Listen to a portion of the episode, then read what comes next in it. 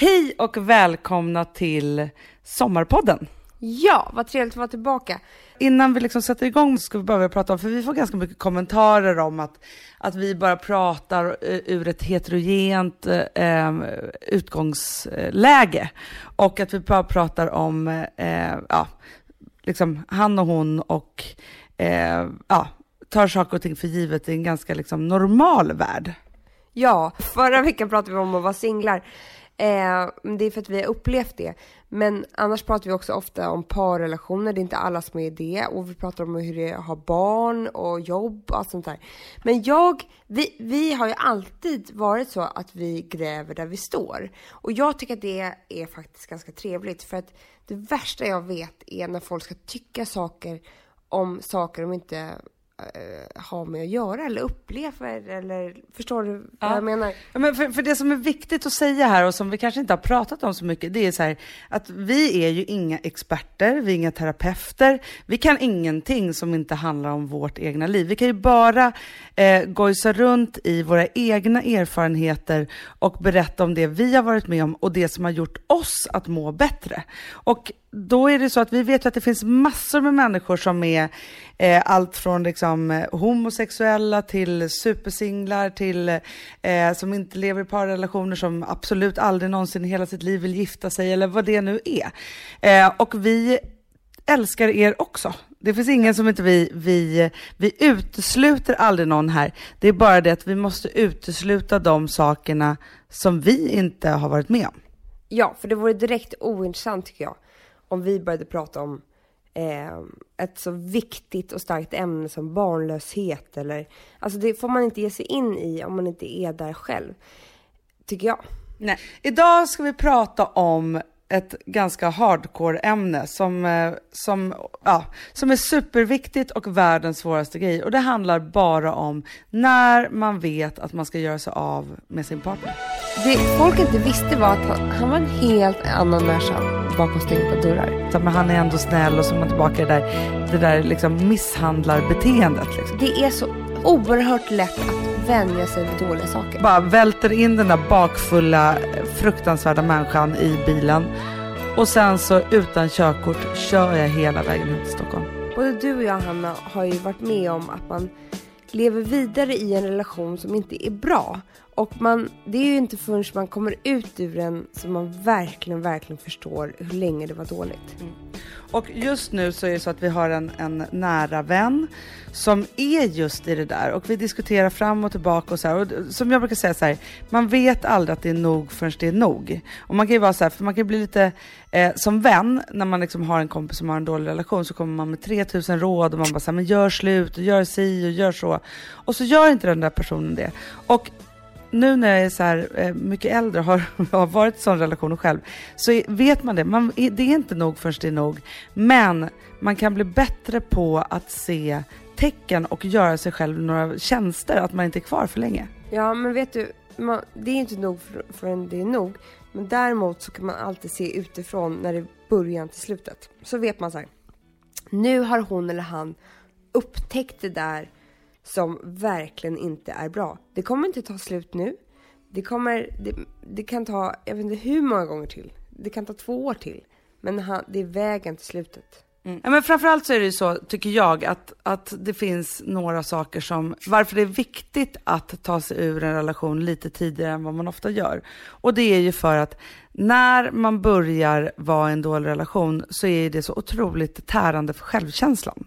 Ja, och det där kan ju hänga kvar en många år. Alltså det kan ju hänga kvar en... Jag hade ju en, en riktigt så här dålig kille som typ min första kille. När jag var eh, 13-14 år. Han var mycket äldre än mig och han var direkt elak. Och han satte faktiskt spår i mig som har hängt med för resten av livet. När vi talar om det här med självkänsla. Men är det inte lite så att de där killarna som man är ihop med mellan 15 och 25, de är ju med och uppfostrar en på något sätt till den man ska bli som en vuxen kvinna. Ja men så är det ju verkligen. Och det, han var så, han var ju otrogen mot mig precis hela tiden. Och det slutade alltid med att, att jag var tvungen att be om ursäkt för att jag hade varit arg för att han hade då varit otrogen fast egentligen kanske inte och då hade jag blivit för arg på honom och du vet. Och jag var ju så kär så jag höll på att dö i den här människan. Men det där är ju alltså så här, det första tecknet på en riktig, att man är ihop med en riktig, eh, riktig jävla idiot. Just det där liksom manipulerande sättet som gör att den personens uppenbara misstag blir ens egna grejer som man själv ska be om ursäkt för. Ja, det var ju, så, så, var, så var det precis hela tiden.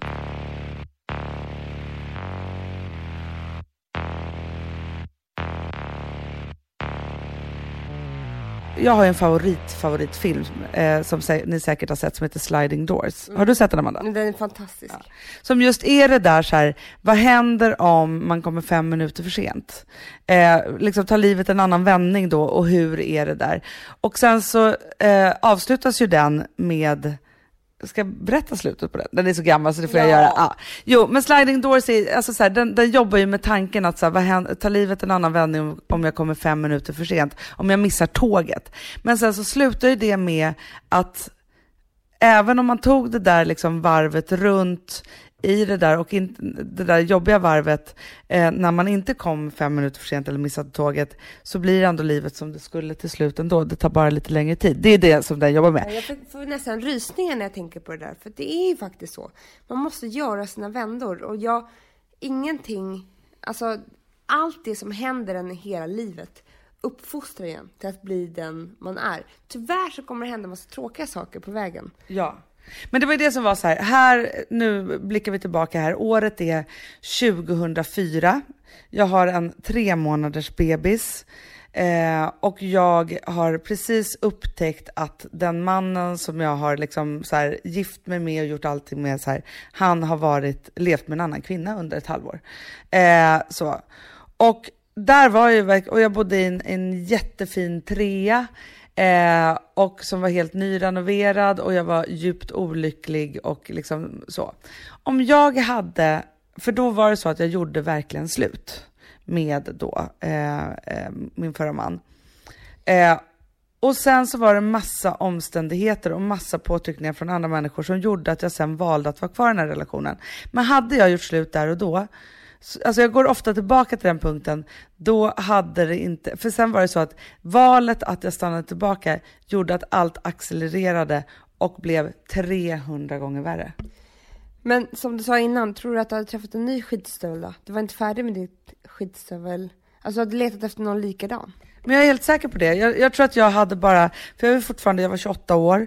Eh, jag, jag hade liksom eh, så bara eh, tummat på det där liksom, dåligheten. För jag, alltså så här, det, det konstiga med mig var att jag har ju gått jättemycket terapi och så, men jag gjorde ju precis som din terapeut brukar säga, att man går dit kartan leder en. Eller man går dit efter den kartan man kan.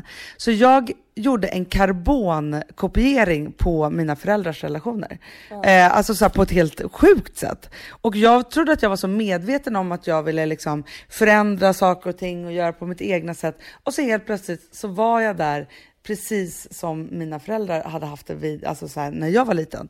Det, är det eh, som är så fantastiskt med att gå i terapi, det är att man tror att man har sån superkoll på vem man är och vad man har gjort och varför och hur man tänker.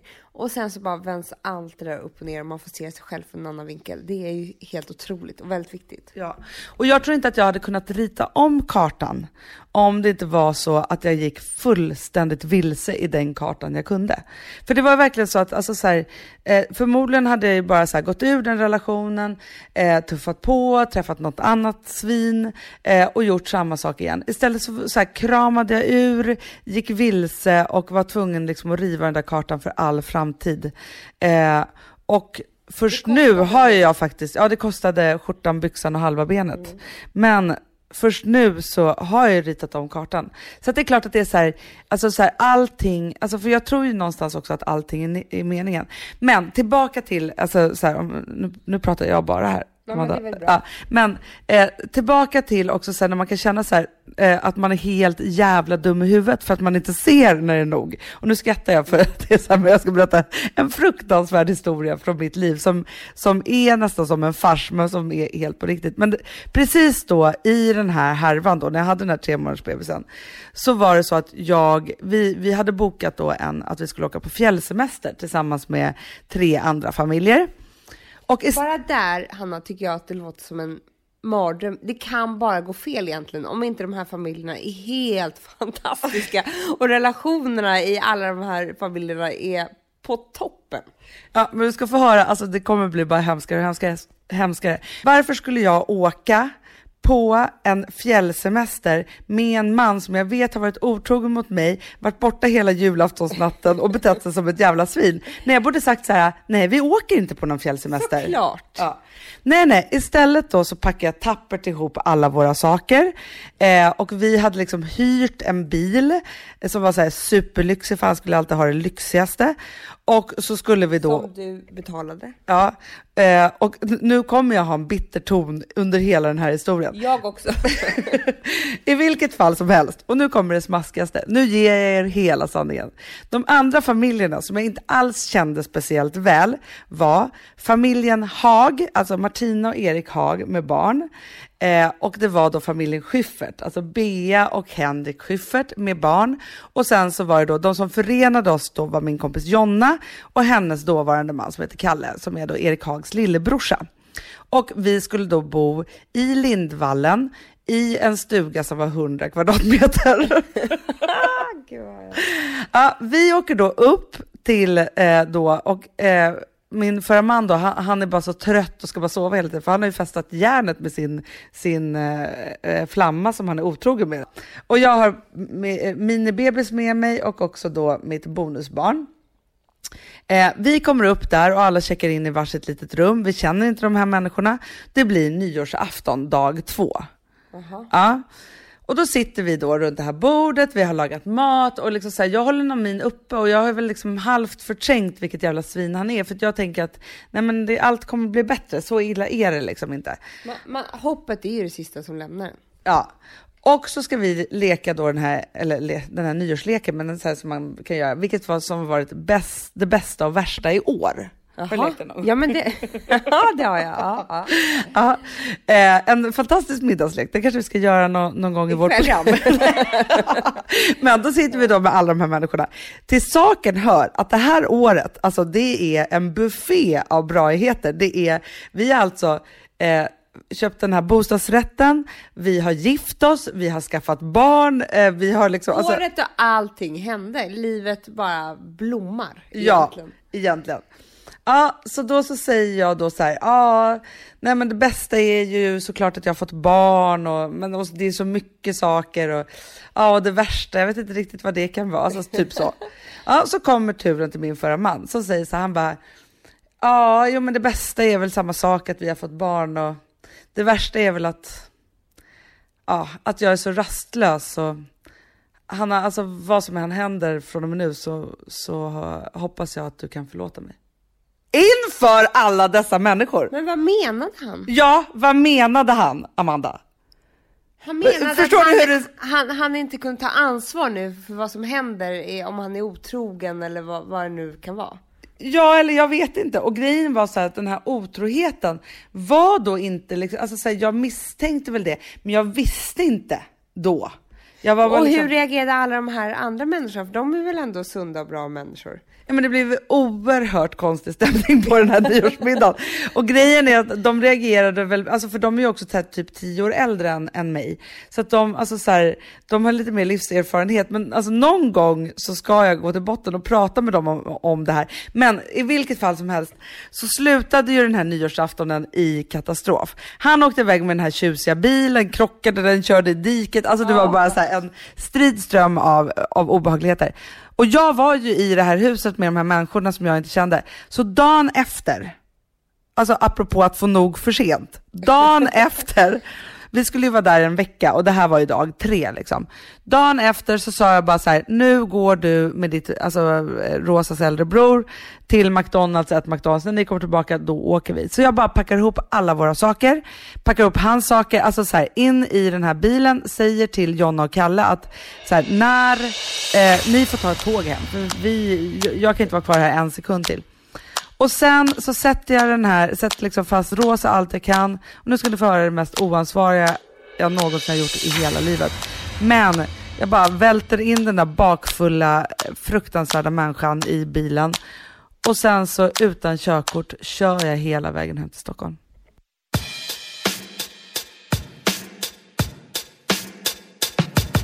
Sambla som vi sponsrade av är tillbaka. Ja, men det tycker jag är så kul. Vet du vad jag kände? Äntligen! För det här behöver man göra om och om igen och särskilt nu. För det är så här, Sambla är en personlig jämförelsetjänst för lån Mm, mm. och jämför upp till 40 långivare. Och det är så här, man kan ju inte göra det själv. Alltså ta den tiden och energi eh, och också kunskap att jämföra 40 långivare, Hanna. Nej. Det, det, det, det, det kan man nästan inte. Nej. Och i dagens klimat, just när det kommer till pengar och lån och sådana saker, så är det ju livsviktigt att man liksom hela tiden tittar efter de bästa förutsättningarna. Och Det här hjälper ju Samla dig med.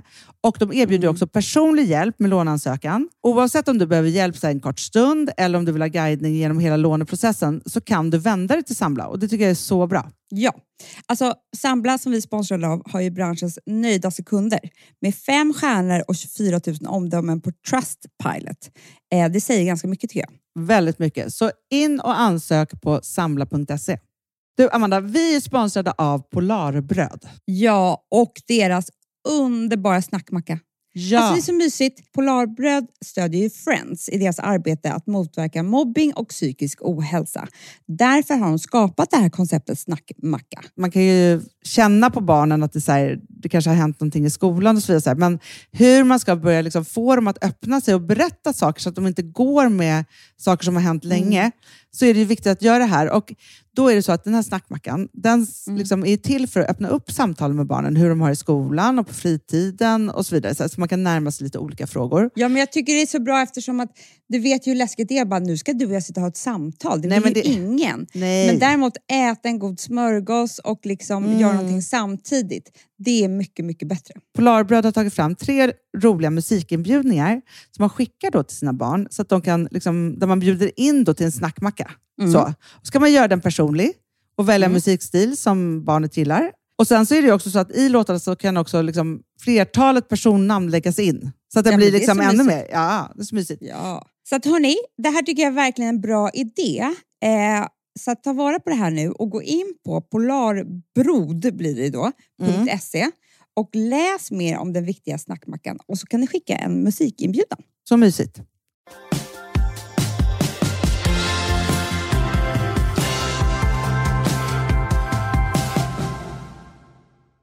Men då Amanda, varför sa jag inte bara så här, det blir ingen fjällsemester? För att man kämpar på, men det handlar ju om, precis som du sa, hur man är uppfostrad och så vidare. Det handlar om massor av saker. Det finns säkert människor som har varit tuffare i den situationen, men jag tror inte att du och jag är sådana människor. Men det där är ganska intressant det här du sa om din förra relation, för att jag har varit med om en annan sorts relation där jag borde veta att det var nog mycket, mycket eh, tidigare, men som verkligen inte hände skedde framför öppen ridå, precis som det här, så här på nyårsafton. Här var det ju som en show liksom för alla. Folk var inbjudna. Så trevligt. Eller otrevligt.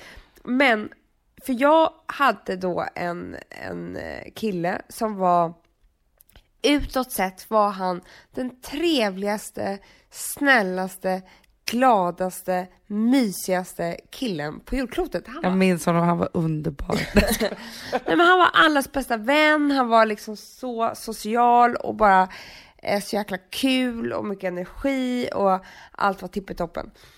Det folk inte visste var att han, han var en helt andra män, annan människa bakom stängda dörrar. Och det där kanske är ännu obehagligare. Ja men lite faktiskt, för att det, jag, vi talade ju om, med vår kompis om det eh, häromdagen som lever i en likadan relation. Så att det var inte, vi kunde vara på en middag eller vad det nu kunde vara, en fest och hade haft så kul. Det tog ju lång tid för mig att förstå det här också, så jag trodde ju alltid att vi hade haft så kul och trevligt och allting hade varit så bra. Men sekunden när vi stängde dörren hemma så fick jag ju reda på hur det egentligen låg till. Då hade jag gjort bort mig. Jag hade gjort bort honom. Jag hade sagt, eh, jag hade kramat någon för länge. Men så skrek han och bråkade om det här eller var det liksom ett samtal eller hur kom det här obehagliga fram? Han straffade mig.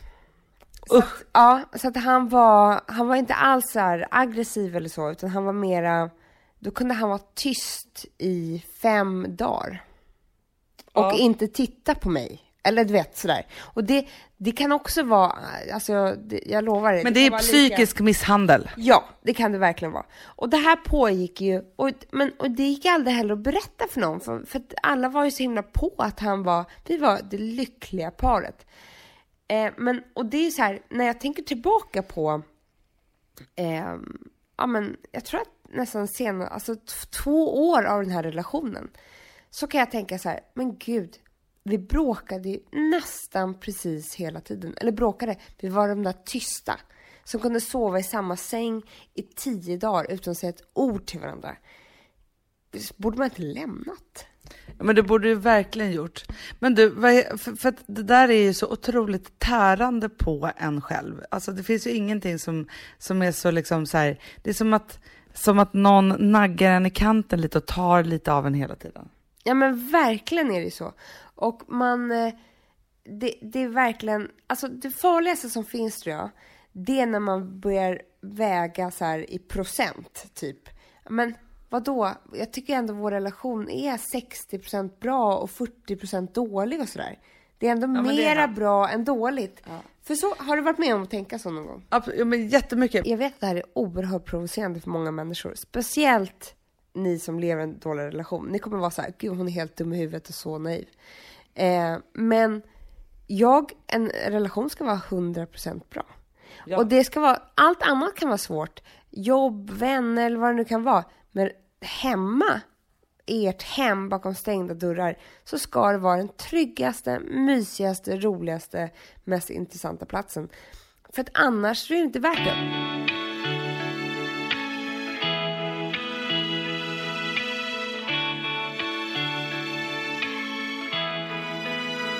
En bra grej som man faktiskt alltid kan liksom, eh, testa sin relation på, det är att ta de sakerna som man bråkar om eller som man säger till varandra eller tycker om varandra.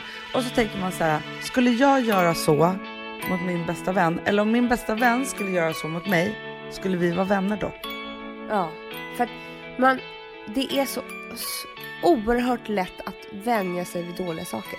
Alltså den här stegen som man klättrar upp för när man först är ganska artiga, när man bråkar och sen så är liksom på slutet av den här stegen så ber man varandra ta, liksom dö. Alltså så här, en viktig sak just när man bråkar, det är att, alltså så här, att säga så här, jag gör slut eller att säga elaka eh, alltså personliga saker om den här personen. Man ska veta hur förödande det är mot en relation. Alltså egentligen så är det så här, det första personangreppet, alltså rent pratmässigt eller bråkmässigt, är lika, alltså egentligen, jag tycker att man ska jämställa det med att få en örfil. Absolut. För man är lika, alltså så här, man, det är ju lika ont och det sätts fast lika mycket och det är lika förödande för relationen. Verkligen. Och man är, man ska inte vara elaka mot varandra överhuvudtaget. Det, det, det, det finns inte. Man ska inte trycka, oj förlåt, trycka ner varandra eller ja, alltså det, det är de här, men precis som du säger, så här, du diskar dåligt. Det kan börja där. Och sen Men just, accelererar det. just och då kan jag bara tänka så här, så säger man ju inte till sina bästa vänner. Nej. Varför ska man då säga det till den man är ihop med? Men jag måste också säga så här, jag har ju faktiskt eh, också fått en annan bra regel som inte jag alls hade och den kan man faktiskt tänka på redan innan man får barn. Men för mig så är det så att, att just att mäta relationen i, så här, för jag har väldigt stränga regler vad mina barn ska behöva vara med om. Eh, och då är det liksom allt från att liksom föräldrar bråkar eller misshandel eller alkohol eller droger eller sådana saker. Det här hade jag inte riktigt bra koll på förr i tiden. Eh, så. Men nu så är så det är jätteviktigt. Om jag, så att, jag, vet, jag vet precis när jag hade skilt mig så träffade jag en kille som var urhärlig men som drack skitmycket. Och då bara kände jag så här, ja visst han är jättehärlig och så skulle det kunna vara, men vi kan aldrig vara ihop för jag vill inte att mitt barn ska vara med om honom.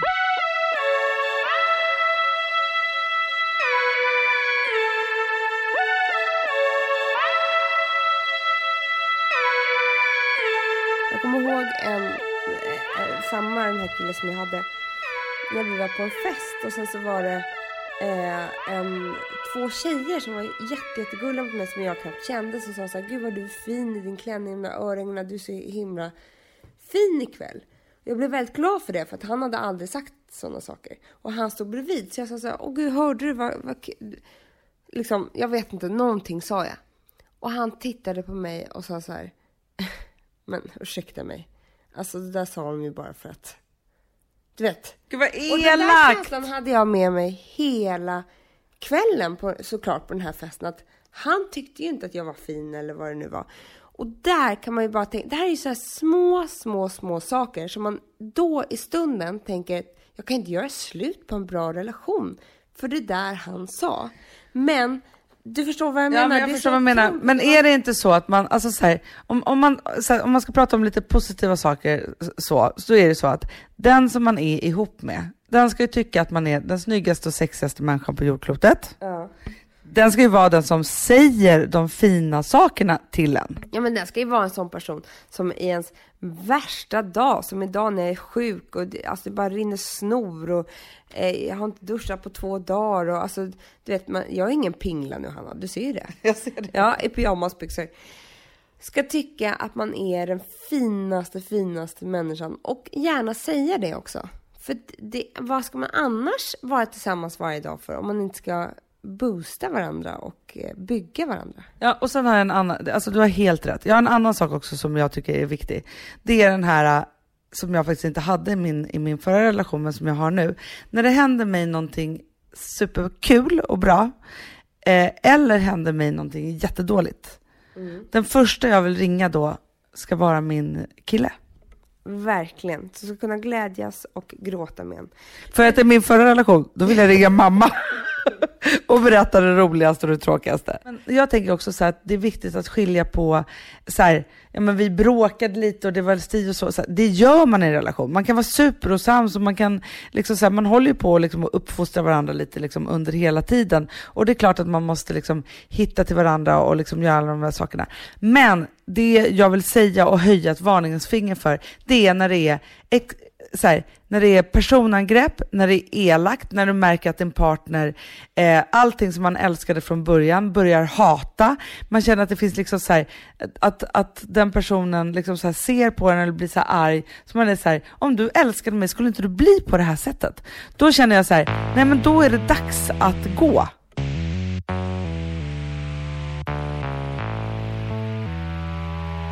Alltså vi som har sådär borst, har du testat i maskinen nu? Snart är jag som kommer lägga upp en limpa på Instagram. Är det så? Ja. Är det så? Det som har varit så svårt för mig, Amanda, Mm. det är ju att bakning, alltså så här, matlagning, då kan man ju göra lite Mm. hejsan hoppsan. Bakning är kemi. Ja, och vet du vad som också har varit svårt? Det är ju att du kan inte så här, alltså, tomatsås så kan du ju salta och peppra och allting med tiden och smaka Mm. av. Det är svårare med en deg alltså. Vi är ju sponsrade av Bosch nya köksmaskin serie 6. Och den är extra smart. Och det är tur för mig kan jag säga. För att det är så att först så liksom, man väger sina ingredienser direkt Ja, i och det bunken. här läste jag om. För det var något recept jag skulle göra. Det var så här, ta inte med decilitermått eller så. För att det blir inte samma. För då trycker man... Det är inte, det är inte samma vikt. Nej, Alltså, det kan bli liksom det kan bli jättefel. fel hit och Ja. dit. Alltså, så. Ja. Men då gör man ju det så här, Det är ett geni av- ovanpå maskinen. Ah. Så mysigt, man känner sig så duktig. Sen finns det en integrerad timer. Ah. Och då är det också så här, alltså för, förstår du, för det här är så här, alltså de som bakar mycket är väl så här, ja man har en hushållsvåg. Jag har aldrig haft det än. Nej, men också Hanna, det här som jag, jag har alltid tyckt att det är så svårt typ, att vispa äggvita. Jättesvårt. Det är för svårt. Men det behöver inte jag kunna, för det kan min serie 6 köksmaskin från Bosch. Ja, nej men alltså den är underbar. Hörrni, det är också så här, att, för det här är ju eh, ja, en jättebra investering. Men just också eftersom det är en investering och man vill verkligen att det ska funka så är det så bra för man kan prova 100 dagar hemma med fri returrätt. Mm. Så. Alltså för att Bosch de är så säkra på att du blir nöjd. Så de Ja. kan erbjuda det. Och jag tycker verkligen, eh, alltså nu när ni ska möta våren, in och läs mer på Bosch köksmaskin serie 6 och köp den hos Power. Det kommer bli en, en underbar sommar. Voff, voff. Det Nej, vet du vad det betyder på hundspråk? Det betyder att jag är hungrig. Jag vet, men vet du? Nej, jag är sugen på Prima Dog. Ja. det. Vi är sponsrade av Prima Dog. Ja. Det är vi. Men du är ju bara hungrig på Prima Dogs mat. Alltså jag tror att det är så gott så att vi skulle kunna äta det, Hanna. Verkligen. Men alltså, så här, de har ju nu också, sen vi hade, eh, började vårt samarbete, så har de ju nu uppdaterat sitt utseende Mm. och gjort väldigt nya snygga förpackningar med inspiration från den nordiska naturen. Ja, för det är ju Taste det. of Nordic happiness. Exakt vad jag skulle säga. Och de vill ju, de bryr sig verkligen om hundar, Hanna. Alltså de gör det. Det gör de. De vill att de ska få leva ett långt, aktivt och glädjefyllt liv. Och Därför har de skapat de här produkterna som är väldigt snälla för magen. Och Det, alltså, det måste man tänka på med små woofsystarna. De vill vara bekymmersfria. De vill inte ha ont någonstans. Nej, men det blir också så att hundägarna blir också bekymmersfria. För annars kan man ju vara så här, "Ha, behöver du gå ut nu eller inte? Har du ont i magen? Alltså, hundar kan ju Också inte prata. på mina mattor blir bekymmersfria. Ja, det är så bra. Om man nu ska Nej, här, prata om för, sånt. För, för hundmaten från Prima Dog, de innehåller ju alltid mycket kött och är alltid fritt från vete. Mm. Och Det finns ju också spannmålsfria alternativ om hunden har extra känslig mage. Ja, alltså hörni, ni måste, eller ni testar, er hund måste få testa det här. Och ni hittar ju Prima Dogs produkter i er lokala matbutik eller hos återförsäljare online. Ni kan gå in och läsa mer på primadog.se. Taste of Nordic happiness. Voff!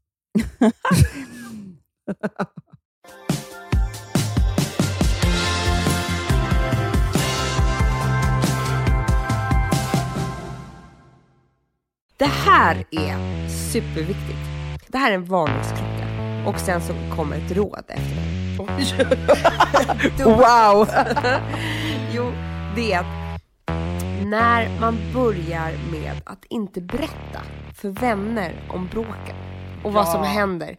Ja, men, det- Bra Amanda. Ja men ah, jag kan ju komma till dig Hanna och säga så här, ja men herregud, Alex är helt dum i huvudet för att han eh, vägrar tvätta. Men du vet alltså sådana här banala saker som man kan hata sig Det har jag ju hört är din grej. Alltså, vad konstigt att han vägrade just att tvätta. Ja, ja, ja, men du förstår vad jag menar. fattar vad du menar. Nej, men man kan, precis som du säger. Ja men när jag säger så här, ja, jag kommer till dig och så jag bara, men nu är jag så trött på Gustav för att han kan inte se att hans jobb är så här och så här. Ja men du vet, man, man bråkar och man berättar och man hatar tillsammans i en kvart och sen så är det över och sådär. Men när man inte börjar berätta för vännerna, då är det ju något knas. Och det som man måste göra då som är det svåraste, det är att börja berätta. För att det är inte förrän, så länge allting händer i relationen och bara för en själv, så har man ingen måttstock. Så att om man, sen när jag kommer till dig Hanna och säger så här, men han sa att ehm, han inte kan titta på mig för att jag är så ful. Det är inte först då du skulle reagera, alltså skulle få mig att förstå hur hemskt det är. För man kan lätt vänja sig vid dåliga saker. Ja, och jag gjorde ju precis så i mitt förra äktenskap. Jag slutade, för jag, det blev så skamligt och eh, hemskt och det var sånt jäkla misslyckande. Så jag slutade berätta någonting överhuvudtaget. Men det som jag faktiskt gjorde som räddade mig jättemycket, det var att när det var slut, då bestämde jag mig för att jag aldrig mer skulle ljuga.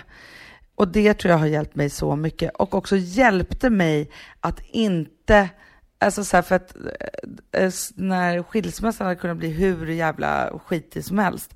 Men det gjorde att jag ändå liksom gick rakryggad i det där för att jag berättade sanningen hela tiden.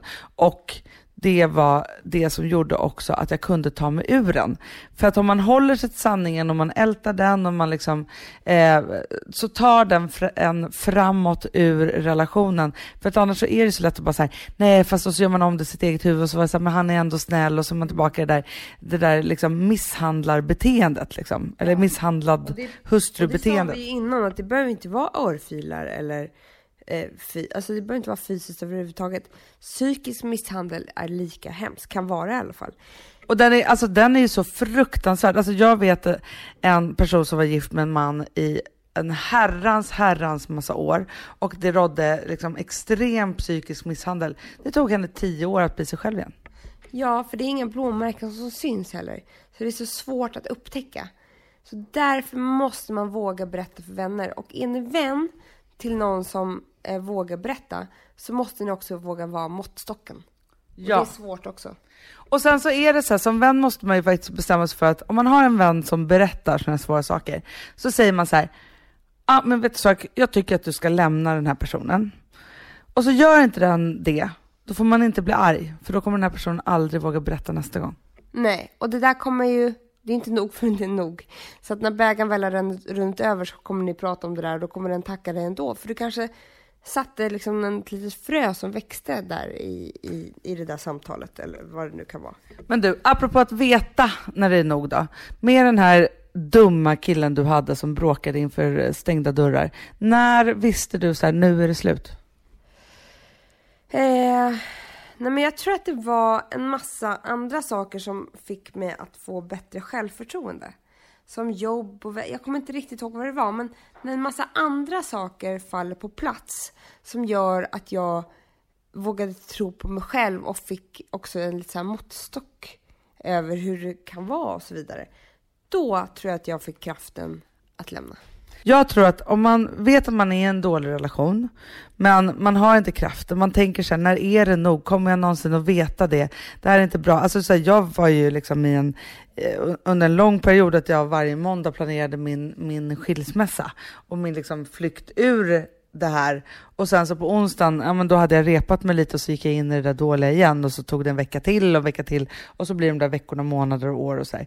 Men det var ju också först när jag bestämde mig för att, att så här, ändra om saker och ting i mitt liv. För det är också det att en relation måste tåla förändringar. Och har man en bra relation så är det så att när någon växer eller går åt ett annat håll eller byter jobb eller blir bra på någonting, då följer den personen med och uppskattar det. Nej men så är ja, det ofta. Det är väldigt sant. Ja. Så då var det så att så här, då bestämde jag mig för att, att testa den här relationen och testa liksom hur det var. Och det, nu låter det som att jag var så här, oerhört övertänkt, liksom. alltså så här, att jag hade bara så här, hållit på hade en strategi här. Men det var inte riktigt så, men någonstans i mig så, så hade jag bestämt mig för det här. Ibland gör man ju saker undermedvetet, det förstår man inte först efteråt. Nej, så att jag tog ett riktigt jobb eh, som skulle liksom göra att jag fick lite skarpare gränser i mitt liv och lite mer liksom, och fick ju arbetskamrater och andra människor att spela med, för att jag hade jobbat som, som programledare en massa år och då har man inte så himla många arbetskamrater liksom, så att man lever lite konstig värld. Eh, men helt plötsligt så blev ju de sakerna som jag trodde var normala i vår relation väldigt onormala. Och sen så var det faktiskt så att jag, och det här kan ju låta helt vansinnigt och kan låta som att jag också var ett svin, fast jag gjorde faktiskt ingenting. Men jag var på en fest och där träffade jag en av mina gamla stora kärlekar. Och han var så här, vi hade inte träffats på flera år och han var så här, åh Hanna du är så fantastisk och tänk vad kära vi var och jag kommer alltid tycka att du är det mest härliga på jordklotet. Och då var det så här, det finns andra som tycker om mig. Ja. Det kommer, alltså jag fick någonstans så här, De där nedtryckarna, Ja. de kan ju oftast få en att tro att det inte är så. Ja, och, då, och helt plötsligt, för någonstans så här, varför lämnar man inte en relation? Jo, för att man är rädd för att man aldrig ska få någon ny. Alltså det är ofta det, att, att, att det aldrig ska komma någon ny kärlek. Och därför så var det där och då så himla, himla eh, balsamerande för mig och, och faktiskt kraftgivande att jag faktiskt förstod att det finns ju faktiskt andra som tycker att jag är en toppentjej. Jag har alltid haft en extrem tro på kärleken och att alla människor är värda kärlek, kommer få kärlek, bara man öppnar upp för det. Men om man har bara dålig kärlek i sitt liv och dåliga relationer, då måste man faktiskt stänga den dörren så att det kan komma en ny fin kärlek där. Och jag tycker att jag är det ultimata beviset för att det är värt att bryta upp, lämna en dålig relation, för då kan det komma massor med ljuvliga saker. Verkligen. Nästa vecka tycker jag vi ska prata om något riktigt härligt, Hanna.